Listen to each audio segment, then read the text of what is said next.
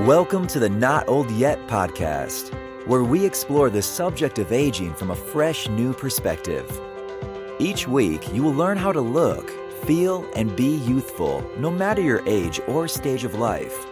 Tune in each episode to hear words of wisdom, stories of hope, and keeping it real advice from your host, Elizabeth Vanderveer. We got a beautiful story.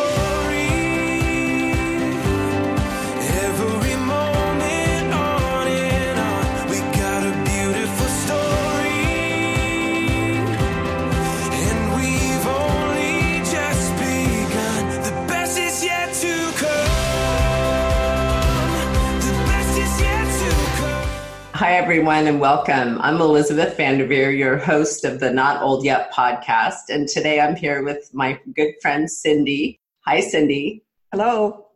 And we're here to talk today about getting out of your comfort zone and pushing the limits and all of the positive things that come with aging.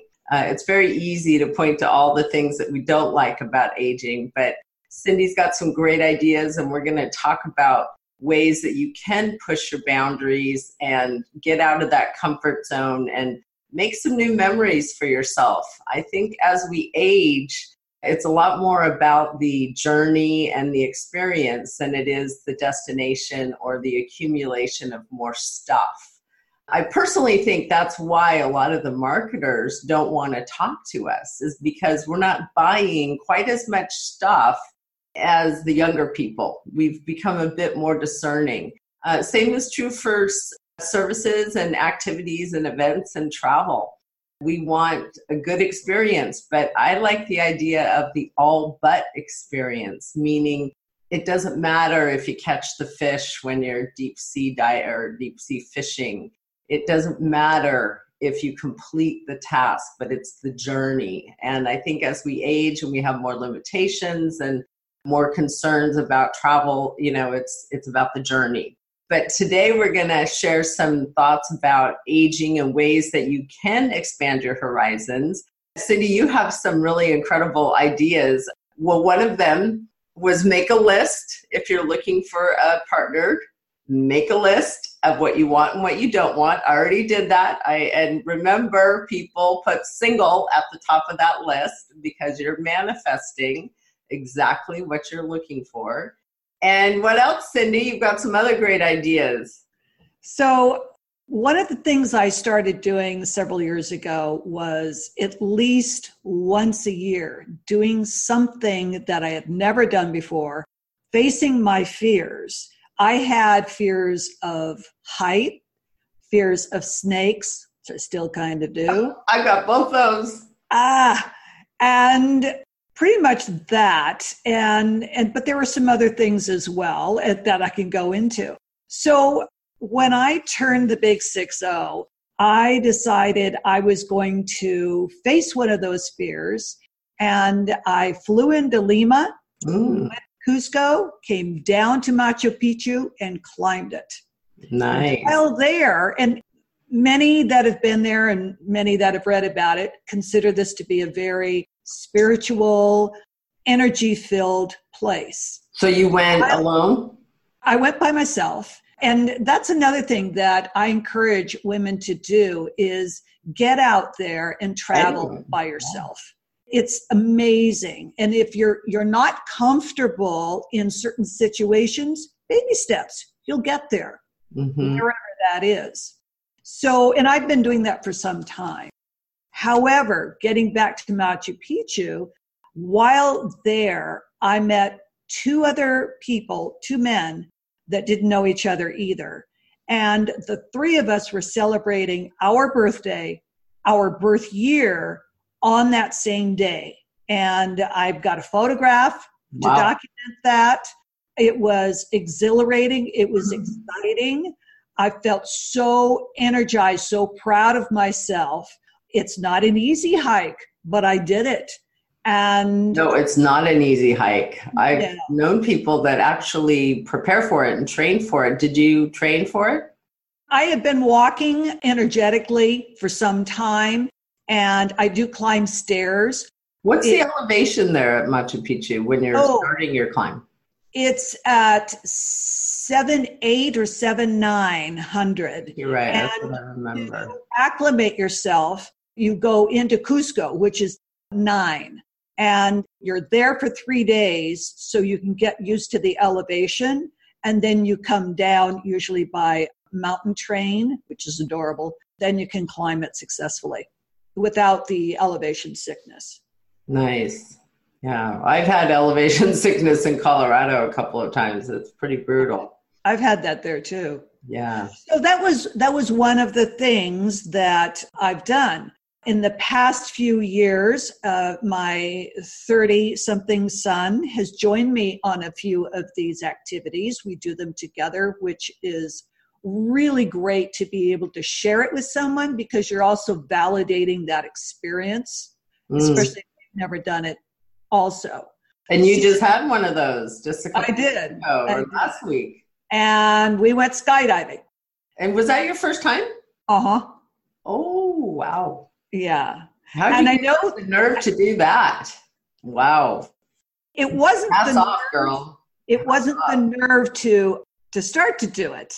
The nerve was actually as the door to the plane opened up and my heels were digging in. Uh-uh, uh-uh, uh-uh. But my son jumped right before me, and then I did after. We did jump at 13,500 feet high, and we free, we were free falling for about three minutes. And to me, that was terrifying. But I lived to talk about Tom Petty, Free Falling. Uh, yes. And but as soon as the chute came open, it was so exhilarating. It was wonderful. I was in You weren't afraid of the heights at that point? No, not at all. Not at all. And I had- control of the chute where I could turn it left, turn it right. I could see Sisters Mountains, Mount Hood, Mount St. Helen, and the patchwork of quilt of earth below me. And it was so freeing. I loved, loved that part of it. And then the landing. The landing was just like getting out of a chair and just walking right on. tandem with someone, or did you? I did it in tandem. I Okay. did it in tandem with uh, an instructor that's done this for decades.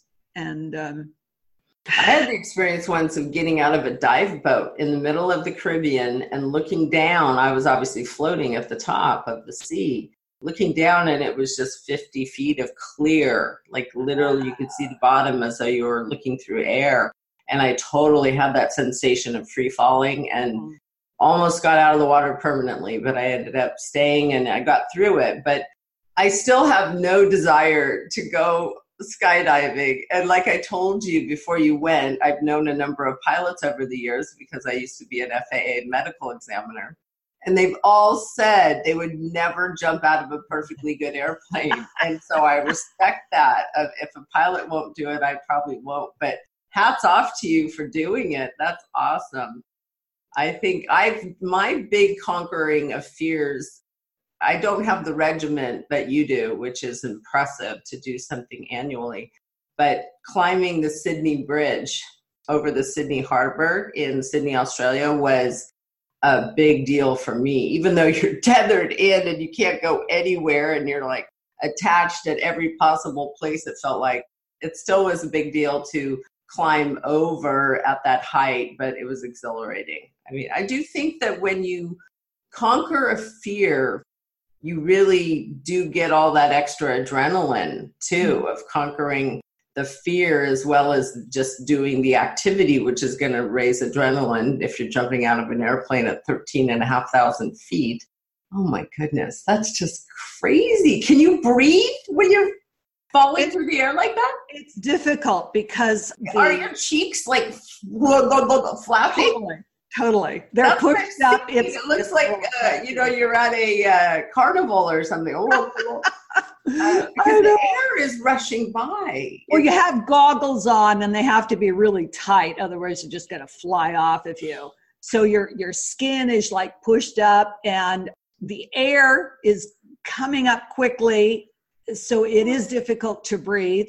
If your mouth is open, it's going to push air up to where it dries the area between the ah. teeth and the upper part, and that's real attractive too during the photos that are being taken. Thank you. But Holy crap. after No, that, you Yeah. can take your goggles off as soon as the chute opens, and everything is great. as soon as we pray the chute opens. There are two. Uh, well, that brings up another fear that I have not only conquered, but now I partake in this activity, which is helicopter rides. Used to say, no way, no how. Have you ever taken a helicopter ride? Three. It's it's crazy you know that ability to just do anything you know 360 gyroscope basically almost and i was lucky enough to be married to an aviation attorney when we decided to go on a helicopter in maui this is decades ago and he researched all of the companies and picked the one with the perfect record and it was a trip. The first ride I ever did was through that canyon in Kauai where they oh filmed Jurassic Park. well, there's like five climate zones, I think, in that canyon. So you go through sometimes hail and rain and sun and wind and you look around in the canyon and there's other little tiny dots and those are other helicopters and they look like little ants in front of you. It's this massive cavern. I can't believe they filmed there. It's just incredible. But that was my first and there's bumps and i'm just like i'm di- i'm dead. This this record that this company has is over but we made it and then ever since then i've been just obsessed with taking helicopters whenever I can to see something, you know, like taking the sights. So for my 53rd birthday last year, my boys and I stayed out in Malibu and they got a helicopter ride for the three of us and we went all around LA to check it out. And the guy even buzzed some of the downtown buildings and I was just, oh my gosh, like my stomach and I white knuckle those things, but at least now I can do them. But I don't think I'll ever jump out of a plane. I just Never say never. but you know, George Bush Senior did at 80, I think. You know, so obviously, talk to us about what they uh, told you about the limitations of who can go skydiving, because obviously an 80 year old did it, so it's Right. doable. Right. So, what are the requirements? There is a weight limit if you're doing it tandem because mm-hmm. obviously you're hooked up to a Half licensed, yeah. right, a licensed jumper who's been doing this for a very long time. And so the weight is an issue. They don't want anyone over 200 and 100 because pounds? 200 pounds because you're attached to the other person. And when you're landing, 200 pounds is not a lot. Seriously, mm-hmm. That's not a lot for America. 200 pounds. Oh my God. Yeah. Okay, people, Time to get in shape. get on the scale. Yeah, time to get on the scale. And because when they come down, they want to come down as light as possible. And they would also like to be able to touch ground first. So if you are 200 pounds, the weight of the two of you is going to hit the ground harder. Now, when I came down, it was like feather light and we just walked it out. It was Nice. phenomenal. Right. So you And- on their back or they're on your back? They're on my back. Oh, wow. And also, they try to match you up with someone who is like sized. So, if you're a slight man, for example, you're going to have a trainer that is similarly built. Hmm. And if you're heavier, like the 200, you will have a heavier tandem I mean, jumper. 200 pounds for a guy is not a lot. I Just saying. a ton of guys that are over 200 pounds. That's really interesting. So, do you think that's industry wide or is that just that one outfit that you went to? No, I think it's industry wide. Some may go over by, you know, a, a smaller amount, but I don't think too much because not only is the weight factor, but it's the health factor and it's mm-hmm. how mobile you are. And so if you're a solid person, they're going to look at you that way and say, all right, you know, here's someone who is physically active, even though they may weigh over 200 pounds. And oh, yes, by the way, we have a licensed jumper that we can do tandem with. And so before you jump, you're going through a training process. And in this training, one of the things they talk about is your landing. And so your legs come up and your your knees are bent and your heels are flipped out so your toes are up to the sky. Mm. And that is so that the tandem jumper behind you that's attached to you, their feet will actually touch the ground just a split second or so before you do. Gotcha.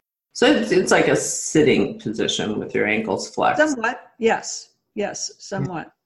That's very cool. That sounds like a fun trip. I would definitely want to go to Machu Picchu myself. Not sure if I'm going to do the hike or not.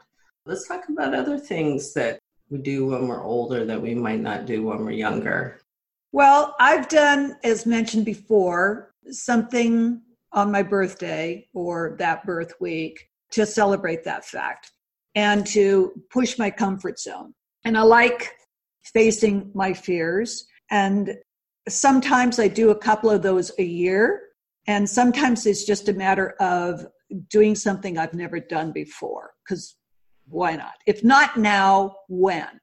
And I have a good friend that once a month she does something she's never done before. And they may seem like little things, but this helps her with the same situation. She had never been to high tea. So she went to high tea with uh, her daughter in law and her daughter and her mother and had a wonderful time. I invited her to a December soiree. She said she'd never been to a soiree. Didn't even know what it was, but she was going. And she has never read a classic book from cover to cover, the whole thing. Like Reading a classic, like from your high school or a what? novel. We're talking, yes, Yeah. cover to cover. So she did that. And for myself, the Point is, it doesn't have to be expensive, extravagant no, at all. not Uh, at all. Not at all. once a month is very aspirational. I think for most of us, a month passes like that. hmm But doing something out of your comfort zone is a great idea. You know, even if it's just taking a different route to work, Right. just so that you get a different muscle memory. hmm You know, stretching something. She went to a car dealership one month, and you know they allow you to test drive a car. She'd never driven a Porsche before. Now she has. That's a fun experience. I think every woman should go drive a Porsche. I loved it. hmm Loved it. It was exhilarating. That's that's a fun thing to do, or whatever your car is, uh, depending on where you live too. But Right. go drive a little sports car. It could be a Nissan. It could be anything. But do the best that you can and go have some fun. Let it rip. I well, I'm a car girl. So are you. You a cute little car. I love cars. Test driving a nice car is a great idea. Love that one. One of the things that she did, uh, she and I were together, and we went into a very high end jewelry store, and they allow you to try things on, and so why not? And she That's a great idea. I love it. She loved the look of this one necklace and was inquiring about it and shut down completely when she found out how much it was. And I encouraged her to try it on, and she was backing up, going, No, no, no.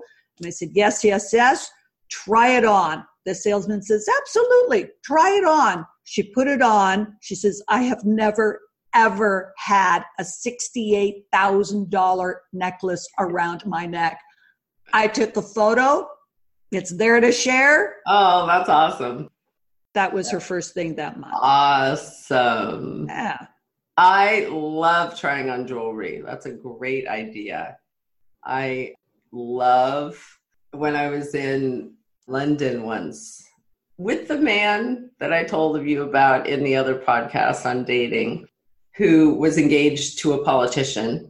And unbeknownst to me or her, but I was traveling in England with him.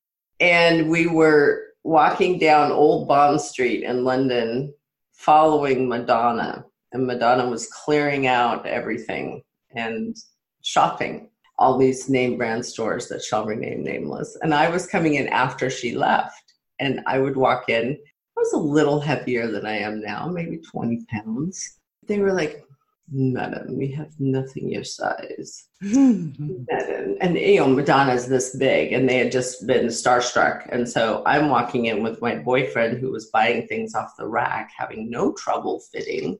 And they were all looking down their noses at me. And I was so depressed. And all I wanted to do was eat, of course, because that's all you want to do when you feel terrible about your weight.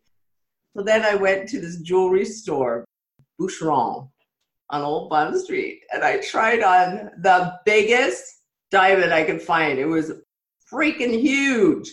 And I looked at this guy and I said, now we're somewhere where the bigger the size, the better. so pissed off about these ladies and the way they treated me about my size. Oh, they were just vicious. And I just was so depressed. So then we uh, tried it on, photographed it, and I think honest to God, I thought it was like a half a million pounds. freaking huge. And of course, at those jewelry stores, it's 5 billion percent markup.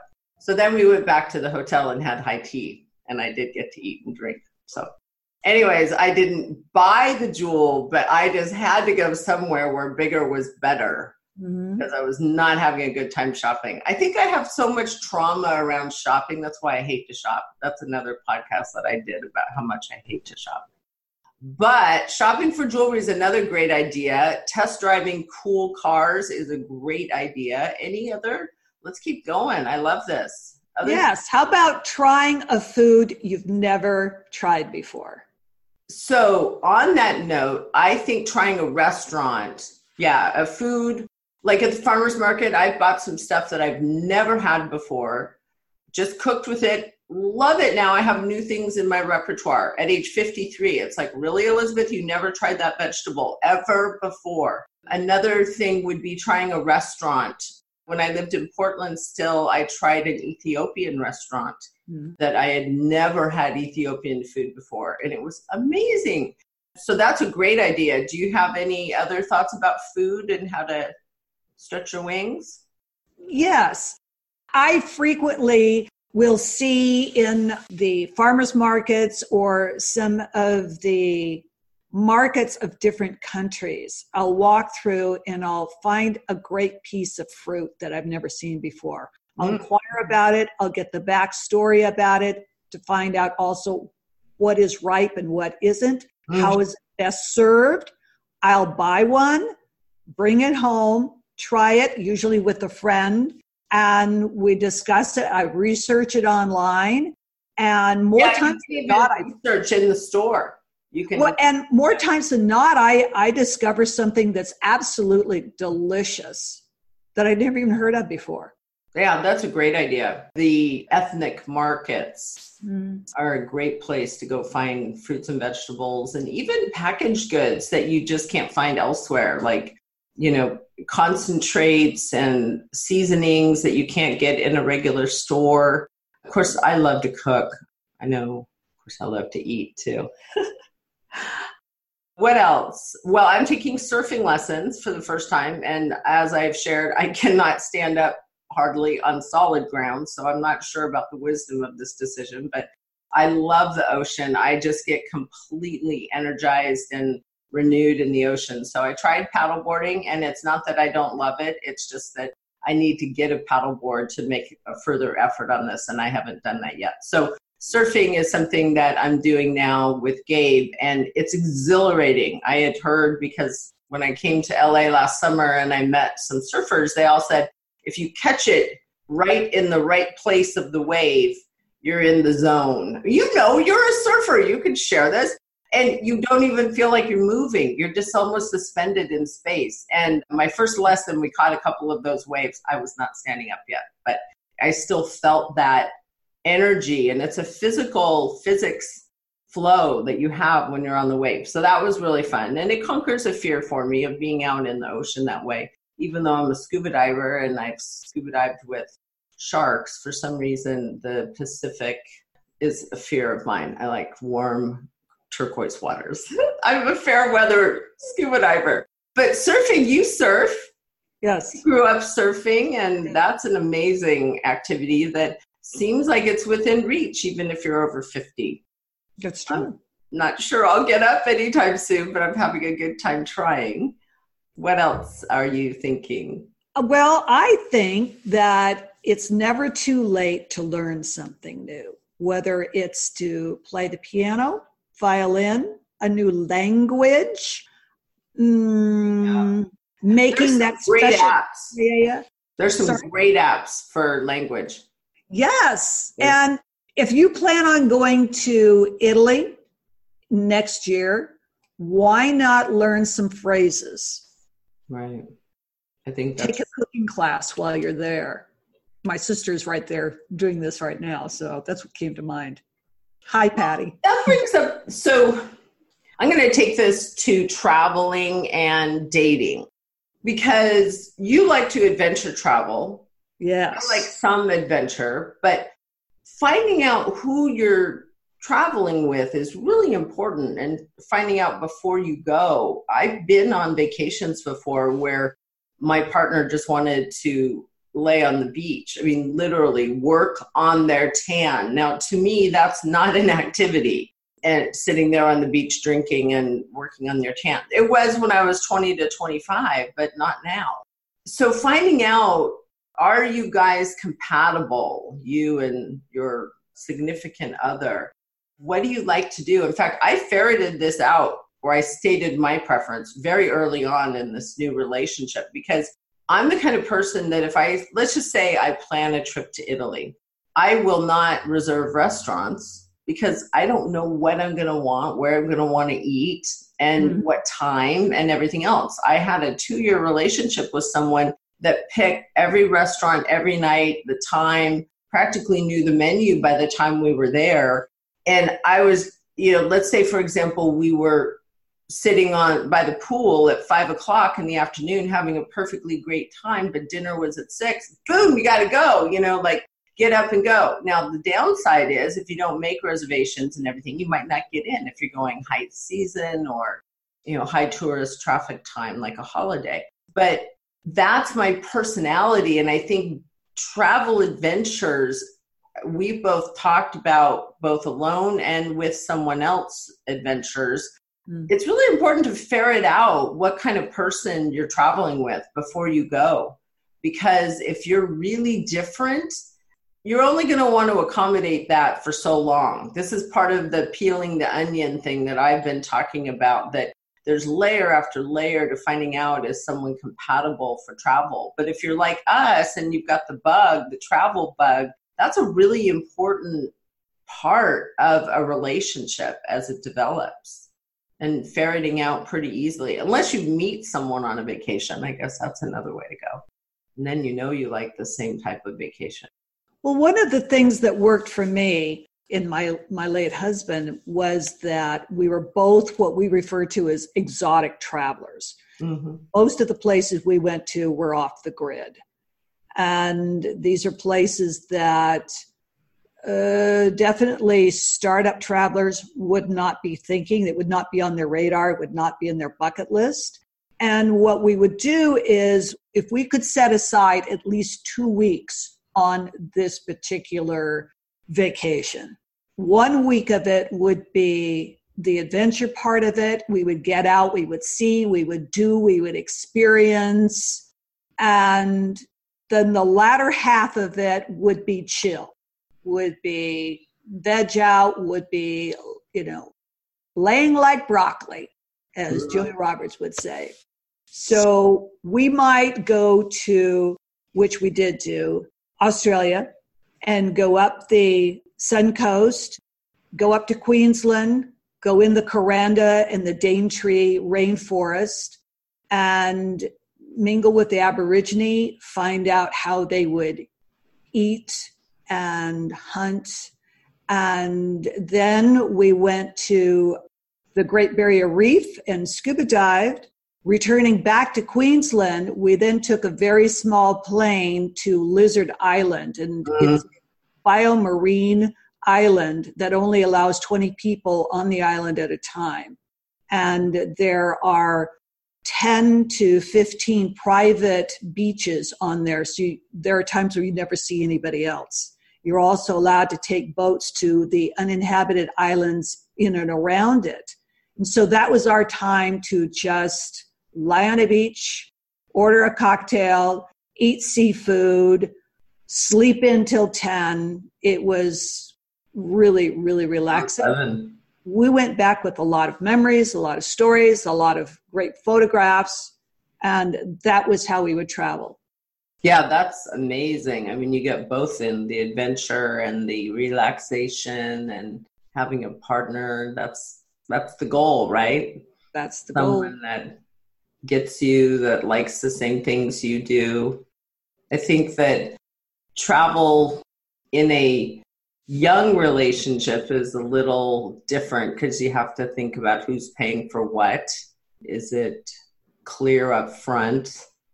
Is someone bringing something to the table differently, like miles or a beach house or something? You know, I think it's complicated to figure all this stuff out. Do you usually do tours or one price, or how do you how do you travel to these places? Is it all a la carte? Most of it is a la carte. Most of it is through research online before we get there to find out where it is we want to go or what is offered. We don't book everything beforehand because part of, at least the way I travel, part of the excitement of travel is the discovery. And going to someplace fresh is exciting unto itself. And you meet people that live there and they'll say, you must do blah, blah, or you have mm-hmm. to see this. And oh, I enjoy eating the local food here. Right. And rather than the tourist restaurants or Right, which is crap. why I like to leave my itinerary open for that exact reason. Mhm. Mhm. It's So, for example, going to Australia, we knew obviously that we were going to Daintree and the Kuranda and the Great Barrier Reef. We Mhm. also knew that we were going to um, lie on a beach for a week at Lizard Island. Outside of that, everything else just came to us as we would hit it up. Yeah, I mean, that's great. Like you have guardrails, you have certain days that you have to be somewhere, you're progressing through your trip, but so much is left for serendipity. Right. And Right. that's the joy in travel, I think. And then also, if things come up like the unexpected, even an illness or something, you know, you have flexibility also. Mhm. You aren't feeling in, you know, indebted to that reservation that you made. That being said, like something like tickets to the Uffizi in Florence it makes sense to get those ahead of time and plan a day to go because otherwise you're just going to waste hours in line. So Mhm. I'm not being so specific to say that you never plan. I just think that to plan where you're going to eat three months in advance when you make your hotel reservation, that's just not my Mhm. style. I think personality and compatibility in travel really comes down to style and personality preferences. You know, what's comfortable for you. What's sleeping in? Sleeping in for some people like me is seven o'clock. That's sleeping in. To others, it's 10 or 11 or 2 or 3. You know, those are all things that you find out over time, but they're important parts of traveling together.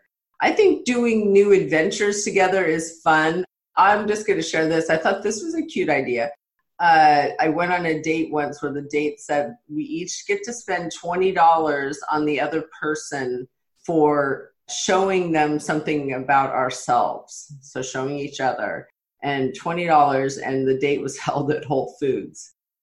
I was like, $20 for five items? First of all, that's a little challenging at Whole Foods. And then it does it really did say something about each one of us with the five things that we came up with. But you could do that with a friend. You could do it with a kid. You could Mhm. teach a kid, you know, the value of money. Go get five things that you want to eat here and challenge them, you know. What other activities can you think of? Well, I went to Alaska last year. I had never been to Alaska before. And one of the hmm. things that I like to do when I travel to someplace I've never been is to think about what I could do there that I could never do anywhere else. And then I want to do it.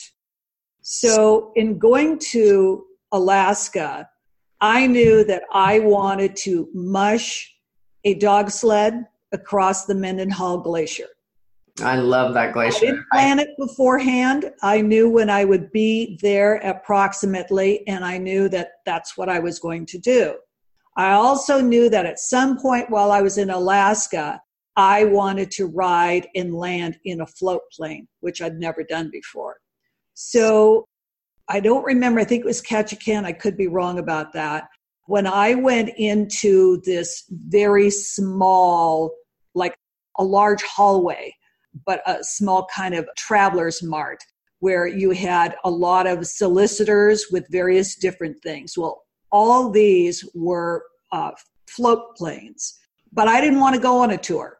I didn't want to go where everybody else was. I didn't want to see the same tourist attractions. So I walked into the middle of it and I said aloud so that everyone could hear who has a place that no one else has gone to yet and needs someone to experience it, get back to you on it, write about it, comments on it. That's what I want to know. And every everybody pointed down to one vendor. And I walked down there, talked to him, and he says, We've got this island that's been privately owned by these Inuit families. And we're talking to them about opening this up on a very limited basis so that people can go and experience how they have lived for the last several generations.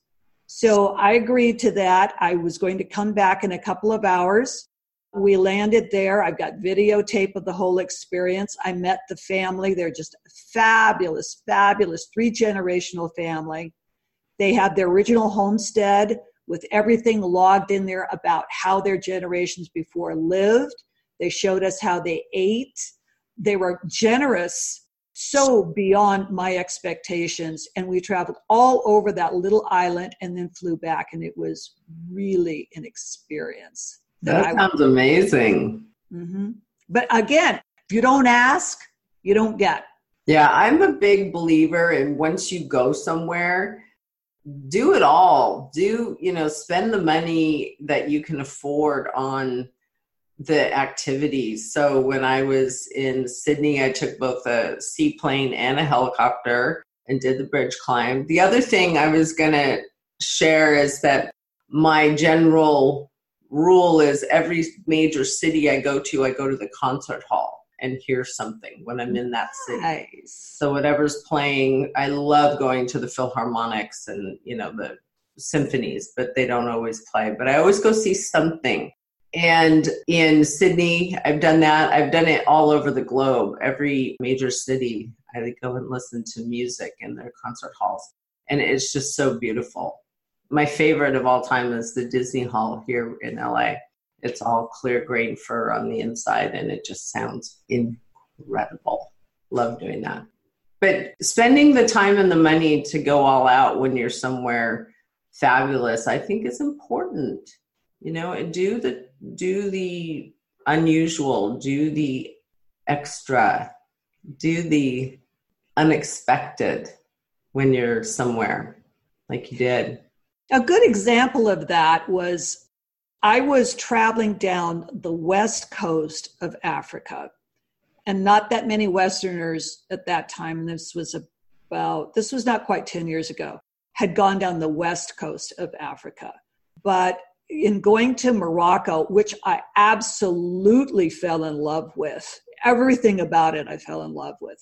And I was in this very, very small, not much bigger than a, a van uh, bus.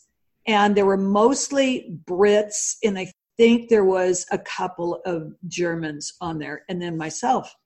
And our translator points out, as there's part of the desert, and then beyond that, the Atlantic Ocean, he says, Look, camels. Does anyone want to ride? And he didn't even finish it. My hand is up. And I'm looking around all excited. I was the only one whose hand was up. And I, no, I'm going to pass by this opportunity. And well, they did stop for just me. And so I jumped out, and the camel was down on his knees, down on the ground. And as I straddled the camel and grabbed the horn, and, and the camel is rising, and of course, they do it one leg at a time, so it's kind of going to mm-hmm. hobble like this. And I look over to the van, and their noses are all pressed up against the window and they're looking at me, but not one came off the van. And I'm thinking, you're in Morocco, people. You're not here to just watch life go by, experience it. And it was wonderful. That was my Christmas card that year. That's how wonderful that was. The picture of you on a camel. Yes. That's cool. Yes. Yeah. That's a great Riding animals is a great one. I swam with the stingrays in Grand Cayman. It definitely conquered a fear when those things. This was relatively soon after uh, Steve Irwin dying of a stingray, you know, in Australia, I believe. And they swore it was a different type of stingray, but they looked the same to me. I was like, different type? I don't know. But swimming with the stingrays was incredible because they come up and they they rub all over you and they're really they're like slimy and hard all at the same time and oh it was crazy. I was just i've been thinking about that trip lately. Uh, the other thing that was cool was paul allen's one of his boats like hundreds of feet long. I, this thing was enormous was right outside of our hotel. The whole family and i were there and we could see everyone flying on the helicopter to and from the ship. That was pretty cool to go to uh, Paul Allen's New Year's party. I think that's when we were there. But swimming with the stingrays was intense. Swimming with the hammerhead sharks was intense. I would say scuba diving is a great activity if you're over 50. I was going to mention when you were talking about your travel that 80% of luxury travel dollars are spent by people over 65. It's just a startling, and women. startling statistic. And women yet, are the greatest demographics in travel today, and they spend the most money on travel. hmm, Women over 50. really? Yes. Well, that's that's impressive. I think that there needs to be more companies catering to us and Mhm. catering to our desires and you know for men and women not just women. Like why don't we have luxury airlines that are all first class seats? Why does anyone have to get bumped from first class? Why don't we have good meals again pillows and blankets? I mean it can be done. I know there's a price but if people have the desire to pay and the ability to pay why not make this a much more luxurious experience? How about more time for deplaning and planing? You know, it's terrifying for some people. And then you've got to lift your bags up overhead. I mean, those things are heavy. Don't get me going on how we need to reinvigorate aviation. But this is the deal, Cindy. You're in your 60s. I'm in my 50s. We're both healthy. We're both going to live for a very long time and no one's paying attention to the over 50 crowd except for the advocacy organizations. I don't need AARP. I'm 53. I need a life. I need someone to be offering me experiences for my age group. And no one's talking to us. I've blogged and talked a lot about how I fell off the radar when I turned 50. I don't get served ads for anything interesting. I get the retirement and cancer centers and 401k plans and all that and i'm not getting the all the other stuff and you know we're here and we need to be listened to we need to be taken seriously as a group in 30 years cindy people over 65 will make up half the population. That's just 30 years. I don't know about you but i was literally thinking about it this morning. The last 30 years went by like that.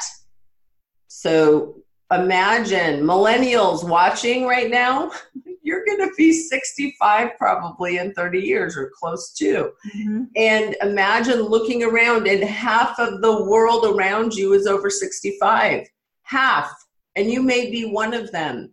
Imagine how the world is going to have to change. Cindy, we can't support half of the country being on Medicare and Medicaid and everything else. It's not a sustainable solution. That's why we need to be doing something now. We need to be honoring people that are in their 50s, 60s, 70s, 80s, 90s, giving them opportunities to work and not forcing them to take entitlements and things. And staying active, be given opportunities and take opportunities. That's what this show is really about. It's about talking about what's out there, great ideas, and then really making yourself do it. It's a partially behaving yourself into doing it, setting up an appointment, like to go skydiving, keeping that appointment, feeling the fear and doing it anyways, really is what we're talking about.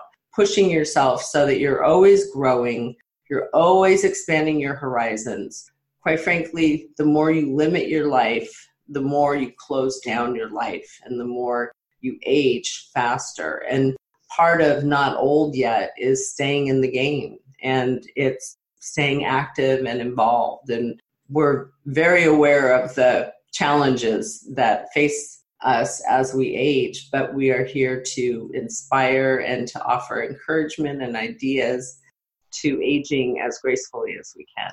So, any final comments, Cindy? Anything you want to share? Yes. I have a, a small group. There are seven, eight of us.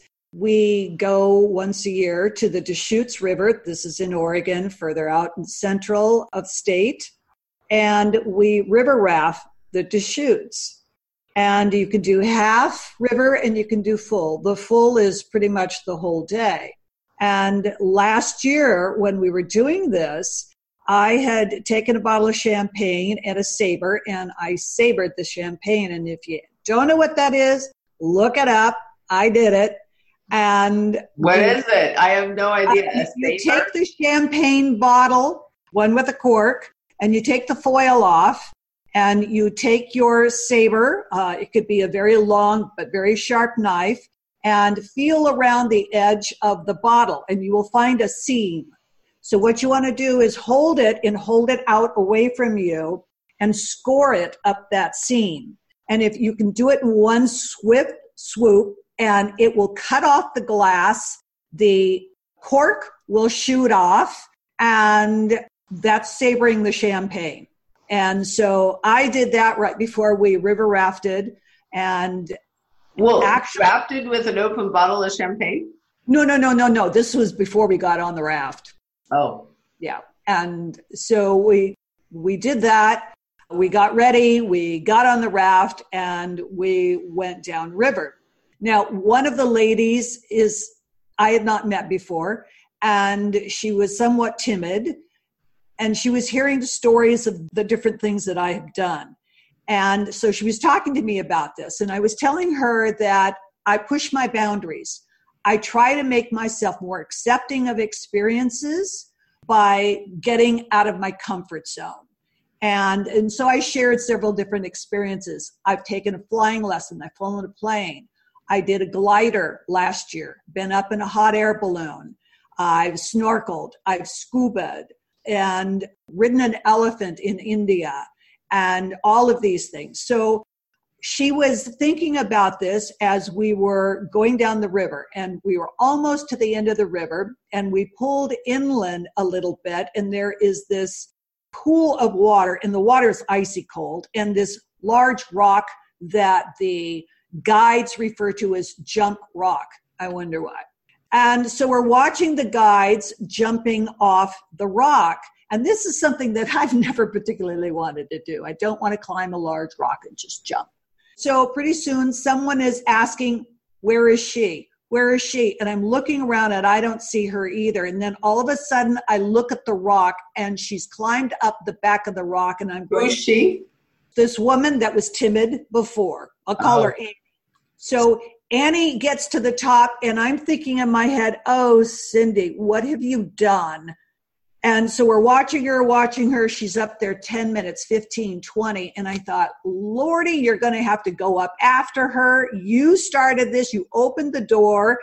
And so another 15 minutes goes by, and no one can talk her down. They've gone up, they've tried jumping with her. She's frozen. So I get out of the boat And I walk up there, and as I'm climbing up, I'm talking to her and saying, We're overthinking this. We're just going to stand up. We're just going to go one, two, three, and we're just going to do it. And so I say, Okay, I'm standing. And I do one, two, three, and I jump. Mind you, I didn't want to do this, but I did. She was still there, but I did it. Ah, you didn't take her with you. She would not go. Oh my God. 20 minutes later, another woman, the two of them jumped together. But the point was, she was so excited over the fact that she tackled a fear. She wanted to know if anybody recorded it. She wanted it right then and there. She couldn't wait to tell her sons about this. It was just accomplishing something that she didn't think she could do. Right. That's kind of the point. Feel the fear and do it anyway. Even if it takes you half hour, hour to jump. Although we all in a have that comfort level, but that's something that she'll talk about for the rest of her life. That she was able to do that. And it was a fear that she had. And she was so elated Mhm. afterwards, so proud of herself. Nobody can take that away from her. So, ladies, ask yourself what have you not done before that you'd like to do? Or something that maybe you've done a long time ago and you'd like to do again. hmm Yeah, that's a great idea. It really is the key to staying young is having new experiences. And I see so many people that look ahead after a certain age and they just see closure and they see lack of opportunity.